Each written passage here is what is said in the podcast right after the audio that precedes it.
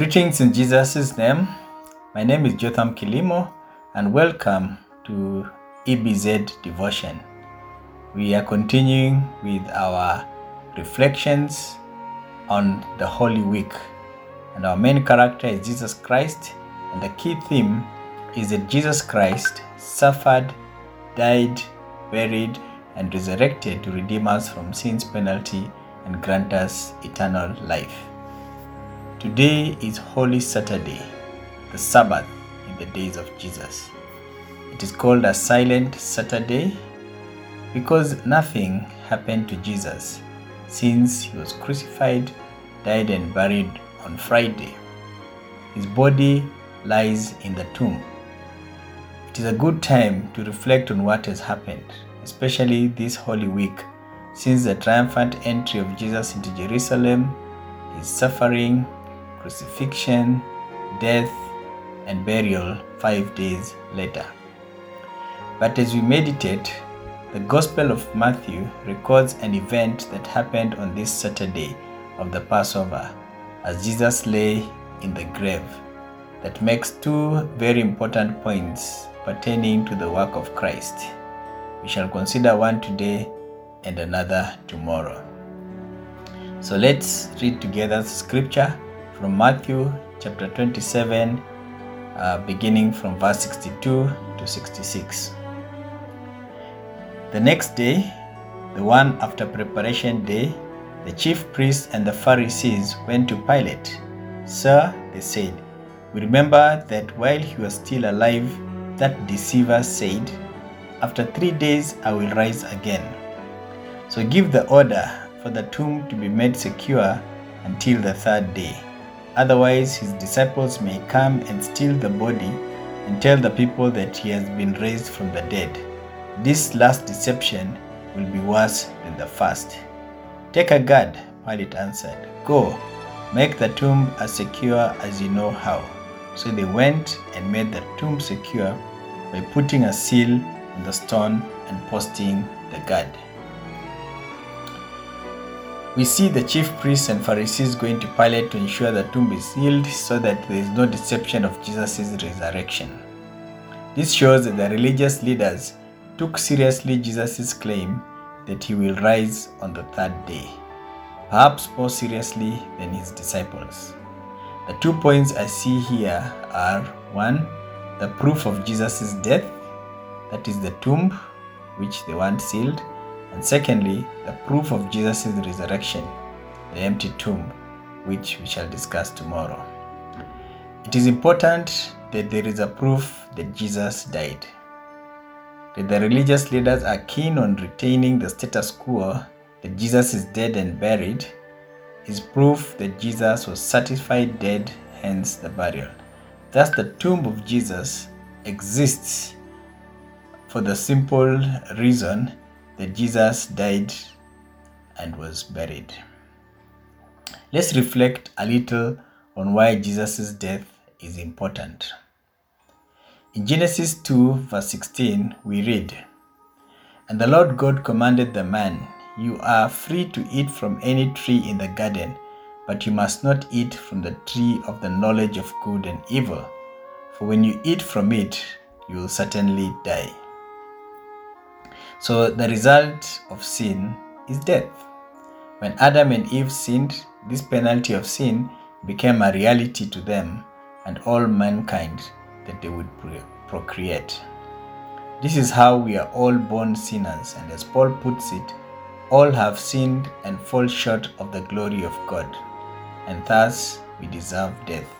Again, Paul writes in Romans 6 uh, 23 that the wages of sin is death, but the gift of God is eternal life in Christ Jesus our Lord. For Jesus to take away the sins of the world, it means he had to pay the price, take the penalty to satisfy the wrath of God. As we have seen, the penalty of sin is death. Thus, Jesus Christ had to die to pay the price of sin. If Jesus did not die, then our sins are not atoned for. God's wrath is not assuaged, and hence the penalty still remains for you and me. No one else could have taken this penalty because we are all sinners. Jesus had no sin, thus qualifies to pay the price. Only Jesus, who is God, could do this, who did not consider equality with God as something to hold on to, but himself, but instead made himself nothing, taking the very nature of human likeness, humbled himself by becoming obedient to death, even death on a cross. That's from Philippians chapter 2, verse 6 to 8. And from the Gospels, it is a fact that Jesus died and was buried. This is proof that the penalty of sin was fully paid by Jesus Christ at Calvary, and thus we are saved from suffering death, not only physical, but more spiritual, which is eternal separation from God. For God so loved the world that he gave his one and only Son, that whoever believes in him shall not perish, but have eternal life. Jesus' death brought us salvation. And the Bible teaches that salvation has three dimensions for a Christian the past, the present, and the future. Let's explore this briefly. The first is the past. Before one is saved, they in sin and living in rebellion to God, heading to both physical and spiritual death for the penalty or wages of sin. Once a person is saved by accepting Jesus Christ as Lord and Savior, then immediately they are saved from the penalty of sin. They will not experience eternal separation from God because Jesus Christ bore their penalty and paid the price in full by his death at Calvary. Jesus did it, so you and I will not. This is also known as justification which is the gracious act of God in forgiving and declaring righteous the sinner who believes in Jesus Christ. There is now no condemnation for those who are in Christ Jesus. So says Paul in Romans 8, verse 1. So the first is past, the second is the present. After one is saved, they are still living in the world of sin. Though our sins are forgiven and forgotten as far as the east is from the west, we do continue to sin, and thus we must constantly seek forgiveness and cleansing by confessing wrongdoing. All believers are indwelt by the Holy Spirit, who gives one power to resist temptation and to confess, seek forgiveness, and repent when they sin. Thus, in the present uh, dimension, one is said to be saved from the power of sin through the power of the Holy Spirit working together with our obedience to God. This is also known as sanctification, which is a believer's progressive growth in holiness or conformity to the image of Christ. The third is the future. As long as we live in this world, we are prone to sin. But a time is coming when we shall not be in the presence of sin. This is after physical death or end of life in this world. Hence, we are also saved from the presence of sin, though this is in the future. This is called glorification when we shall be in our final eternal state, sharing in God's glory in our resurrected bodies in the new heavens and new earth in the eternal presence of God. By his death on the cross at Calvary, Jesus Christ brought us salvation by delivering us from sin's sin's penalty, that's in the past, and thus uh, justification, from sin's power, which is in the present, and hence sanctification, and from sin's presence, which is the future, that is glorification. What a wonderful act of boundless grace! That is, we did nothing, hence didn't deserve it. It's a gift from God at the cost of His Son Jesus Christ. and unconditional love. He first loved us and sent us His Son to die for us while we were still sinners. Knowing all that the death of Jesus did for you, that is salvation from the penalty, power, and presence of sin, what is your response?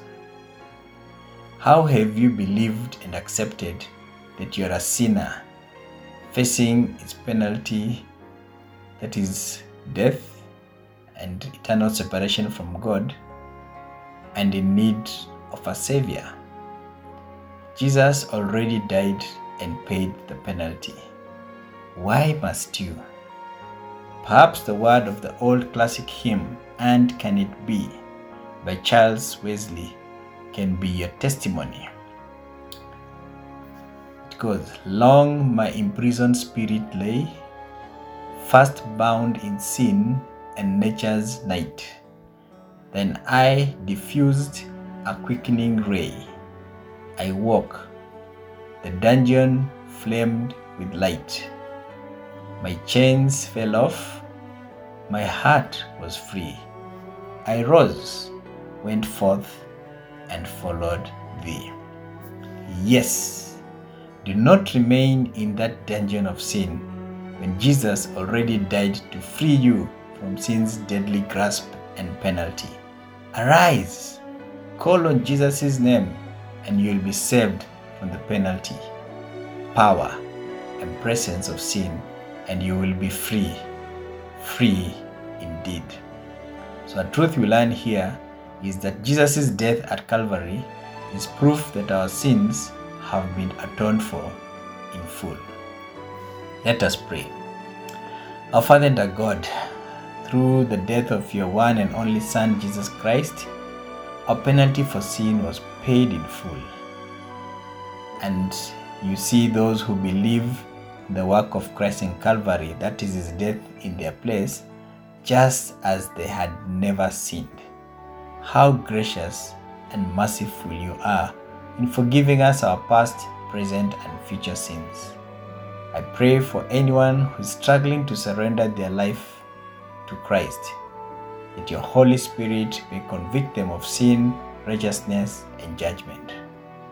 May you receive all honor, praise, and glory in the mighty name of our Lord and Savior, Jesus Christ. Amen.